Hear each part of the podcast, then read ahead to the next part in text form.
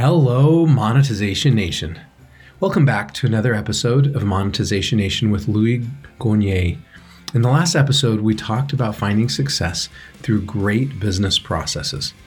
In the second episode, Louis shares four essential elements of customer-focused marketing. Tectonic shifts are constantly transforming the earth and business, causing destruction and huge growth opportunities. I'm Nathan William, the host of Monetization Nation, where we learn how to leverage business tectonic shifts to transform monetization. So you have a lot of podcasts that are extremely compelling. And so I want to give people a little bit of a maybe taste test of your podcast. I want to go through a few of the podcasts that have resonated with me.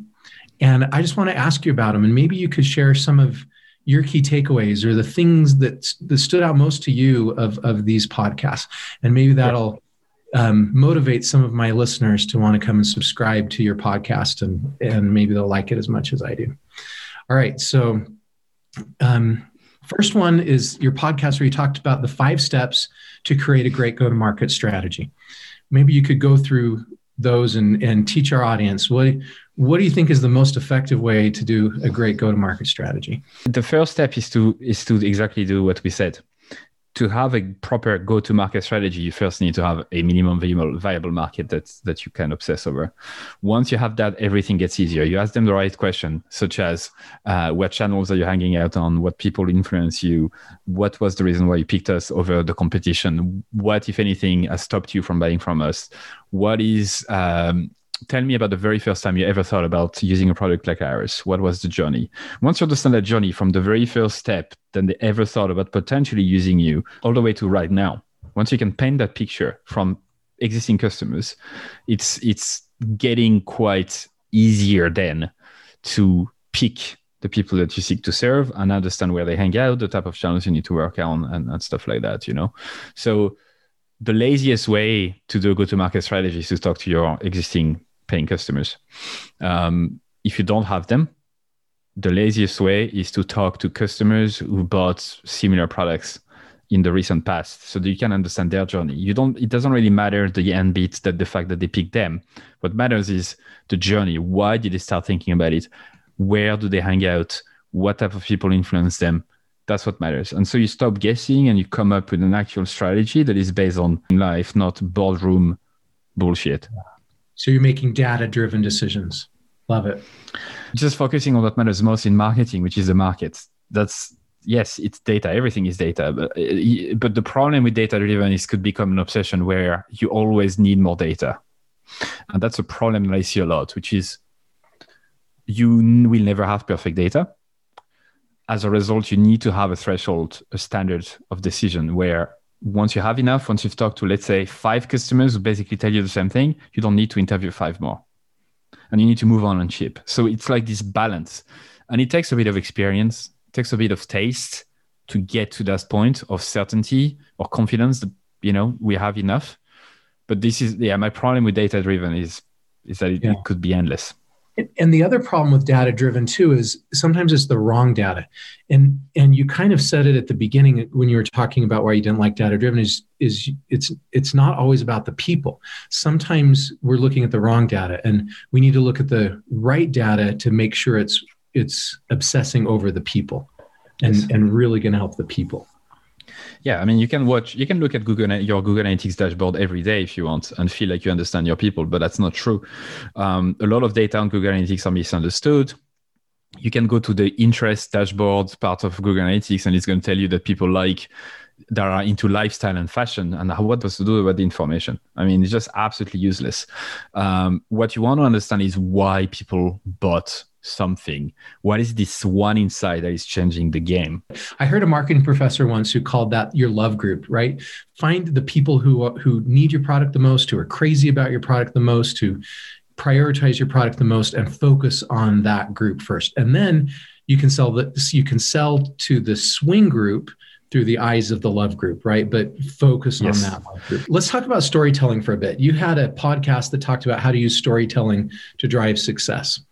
What are your thoughts about storytelling and how can we effectively... The S word. storytelling. So people can't make the difference between a pretend story and a pretend experience that is told through a story or real experience. That's down to millions of years of evolution in the fact that humans are learning and are processing information better when it's part of a story, because that's what we're used to. As part of tribes, as part of living together, we tell each other stories, so we remember stuff. So the reason why storytelling is an important thing is being overused is because of that very fact. The fact that we can't make the difference between a pretend experience and real experience. Now, storytelling has always the same, exactly the same structure. A character has a problem and then meets a guide that calls them to action so they can reach their goal and avoid failure. That's basically what the fuck it is. Like, that's it. You can use any TV shows, movies, books, examples. It's pretty much always the same thing. So storytelling as is not going to solve your business problems. But once you obsess over your customers, you can tell the story that they need to hear, and they are the hero. You are not. When we say a character has a problem and meet a guide, you are not the character. You are the guide, and so it's your job to remove yourself from this need to be everywhere and seek to help them. Very much like you will tell the story of you guiding them through reaching their goals, solving their problems. So it goes back to the same thing that we talked about. I love it. What are some of the strategies that you use that you feel are most effective to make good use of survey data? I think the key thing is to make sense of it yourself. A lot of people would actually outsource that step of making sense of the survey, but I think it's important that you go through it yourself and read the responses yourself. I would focus more on the long answers than people who are like pouring their heart out in the survey rather than the shorter ones. But at the end of the day, designing the question matters way more than you think. So you need to be very careful designing survey questions. We need to avoid leading questions. We need to focus more on open-ended questions. We need to ask questions about the past and the recent past instead of the future. People can't predict what they're going to like or what they're not going to like. So we must focus on what they know, which is the experience they went through before. One question I love to ask that I don't see being asked that much is, what are the cliches or pet peeves that you have about our industry or category? What are the things that you hate? I love asking this question because it creates a lot of ideas for then radical differentiation, which is about like removing those stuff that they hate. Solution-oriented marketing, yeah. Exactly. Okay. How do you actually get the journalists to open your emails and read your stuff? I would say, like anything, you need to think about it from their perspective. They're busy. They receive 50, 100 pitches a day. You better have an interesting thing to tell them, something unique, something that is really based on their what they like, what they cover. I think once you do that already, you're pretty much you're going to be in the top 1%. And then I would go out of my way to send them the best email they've ever received, or something at least different from what they are used to. I would keep my email to one line, or send just a quick video, or whatever it is. You know, I think it's they send those cold emails, bulk cold emails to 1,000 journalists at a time, and they think they're going to get any reply. Instead of focusing on 1,000, just focus on one at a time. You know, send them something on Twitter, follow their actual work, build a relationship, provide some value. Yeah, I mean, again, value, right? Value, such an empty world in our world. Everyone says value. Value being something that solved their problems or helped them to reach their goals, right? So again, it goes back to the same principles. If you obsess over a group of people, if you obsess over that journalist, but if you obsess over that and make sure that they that you give them what they want, then you're good. Yeah. What's your favorite podcast that you've published over the last 4 years? Favorite episode is probably the one that changed things for me. My perspective on things a bit for me was the first one with Seth Godin, where, first of all, I was never expecting that he would reply and accept, but he did. And then I came up with a question at the start, which was like, if I only give you $1,000 and you have 3 months and you can't use your name or your credibility to start a new business, what will you do? And that created a lot of like creative kind of it puts everything into a box. It forces him to be specific, which is not really his strength. He likes to make you guess, and he doesn't want to give you the map in general. But I think I managed to crack him on this one, and he gave the map a bit, and that is still the most popular episode, and it made me realize the power of a very good story from a differentiation standpoint. The fact that the podcast was such a radically different podcast from the rest that he said yes to it. What was the map on a real high level? What did you get out of that interview? What did you take away that you've been able to apply to your business? Well, it talks about the fact that it's marketing is about generosity. You can't expect to take before giving. So the first thing he says is, like, he comes up with this business, which is basically a concierge service for Airbnb customers, where instead of like picking random Airbnbs, you'd have someone who guides you to pick the best because they've lived in there before and whatnot, but frictional. He basically tells you to spend a week going through those Airbnbs, taking pictures yourself, and created the longest guide on the best Airbnb in Paris. And then he tells you to send that to 10 people and see whether they like it, and then send it to more, and then spending your entire 2 months replying to emails and helping people picking the right Airbnbs, and expecting that after a while, people will basically talk about it to their friends. And after a while, they'll trust you enough to buy stuff from you, like to basically pick you as their guide or as the concierge, or, you know, so... And then it tells you to turn that flywheel and push that flywheel for a long time without expecting anything in return. Again, the process, the fact that you must push that flywheel over and over and over again without expecting anything in return for a while. And that stuck with me. And I knew that intuitively, but the fact that he made it so clear and so simple changed a lot of stuff for me. And that's when I also promised myself I'd never stop doing that podcast. I'd never stop pushing that flywheel, because that's what it takes. And generosity is the name of the game here. I mean, once you switch your mindset from trying to take from people instead of giving people, whenever I feel stuck, whenever I don't really know what to do next, I think about what can I give away for free this time? What can I give away?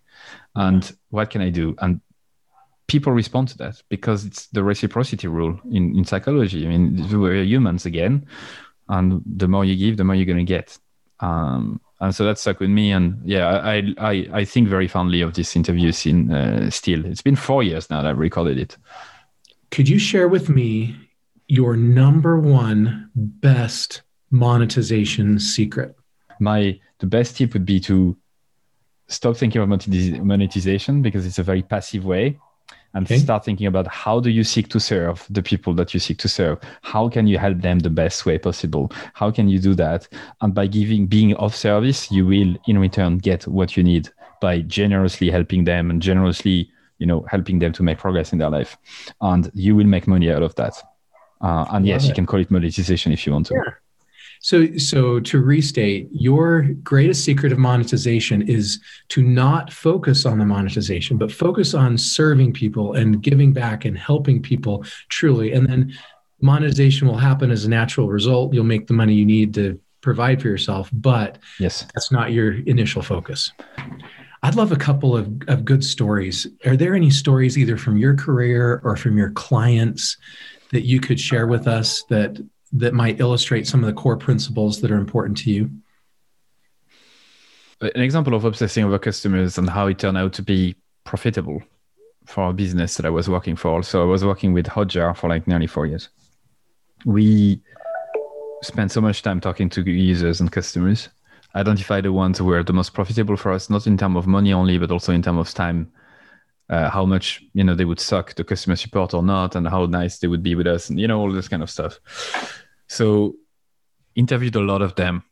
And what mattered at this stage was trying to find a positioning for the company. So the Hotjar was slowly crossing the chasm, slowly becoming more and more mature, and slowly reaching out to the early majority, people who needed to meet more proof. They needed to know whether Hotjar will be staying there for the next 5 years, and, you know, the software was any good and whatnot. Yep. So that was the need to do that. We needed to change the way we were describing ourselves from all-in-one analytics and feedback to something a bit more, and a value proposition that was beyond new, because that was our value prop at the stage. It was basically the first product of its kind to compile many features in one. And so we were new.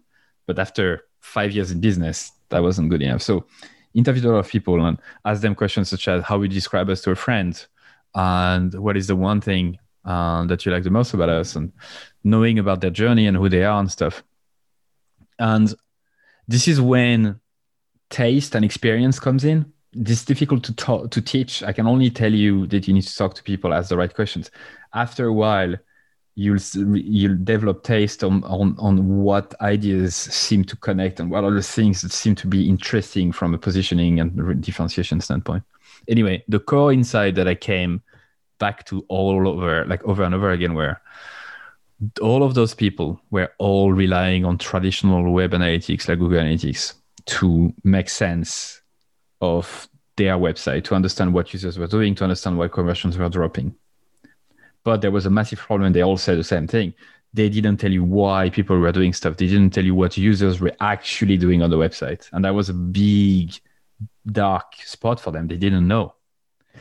And Hotjar was that light in the dark. That was the way for them to actually see what users were really doing on the website. So they all had that in common. And that's usually, they all had that in common. And I also felt that it was interesting because we could point the finger at traditional web analytics. So I came up with traditional web analytics as the denominator. I didn't say Google Analytics because we were then able to point the finger at that enemy and to say, we know who's causing you pain. It's the traditional web analytics who basically give you numbers, but don't tell you anything behind it. And we leaned against them by saying, sure, traditional web analytics show you numbers about what's happening on your website, but it can't tell you what's really happening from the perspective of users or something like that. And so that was the entire focus of the positioning. So I shaped everything around this one insight, and everything that they've done so far, because I quit, is around that, is around the fact that we lean against that. And yeah, it's been good. So this is the beauty of talking to your market and obsess over them. You just get insights that are just, they seem very simple. They don't, it's not crazy, but you need the confidence and the experience to kind of recognize it to be, this is the one that we're going to double down on, going all in one idea instead of trying to say too many things.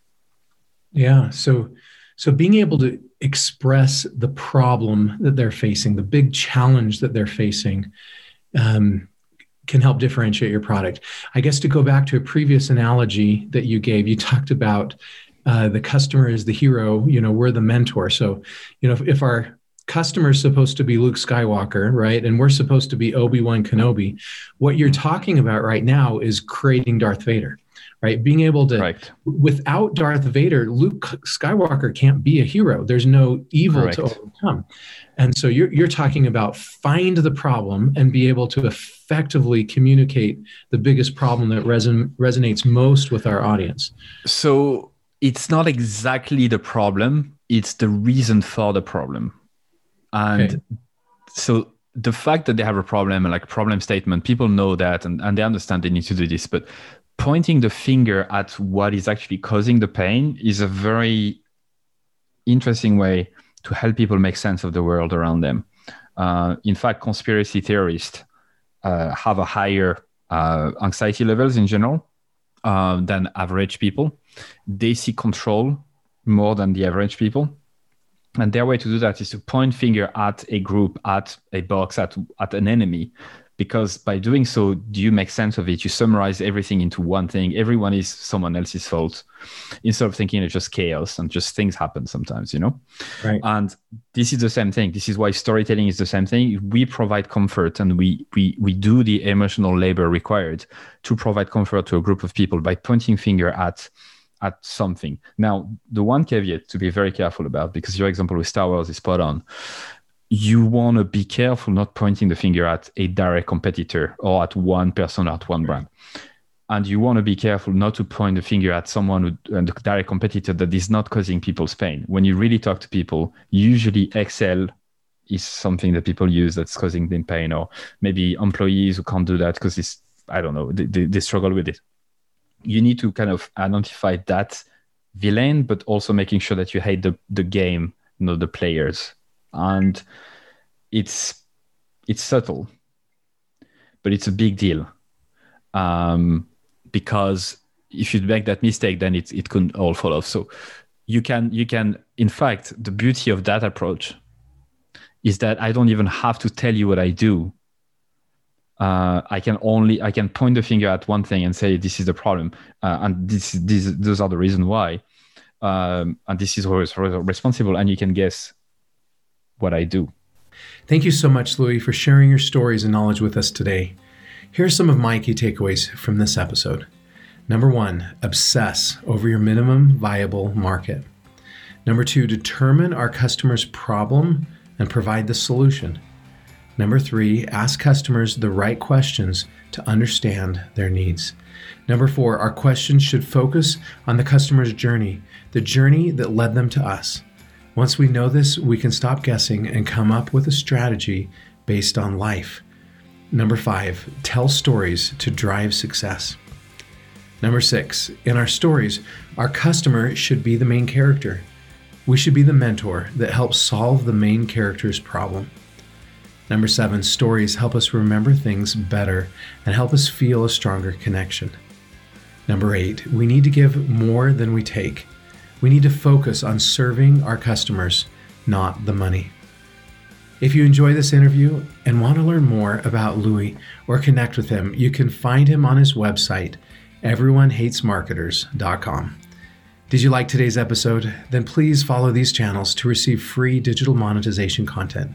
Number 1, get a free monetization assessment of your business, or number 2, subscribe to the free monetization e-magazine at monetizationnation.com. Number 3, please subscribe to the Monetization Nation podcast or YouTube channel. And number 4, please follow Monetization Nation on Instagram and Twitter. How has obsessing over your customers helped your business? Please join our private Monetization Nation Facebook group and share your insights with other digital monetizers. Thanks for joining me for this episode. I wish you success in your journey to build a customer-focused business. Do you want to become a better digital monetizer? To receive great monetization stories and secrets, please go to monetizationnation.com and join free. And if you liked today's episode, please subscribe to the show and share it.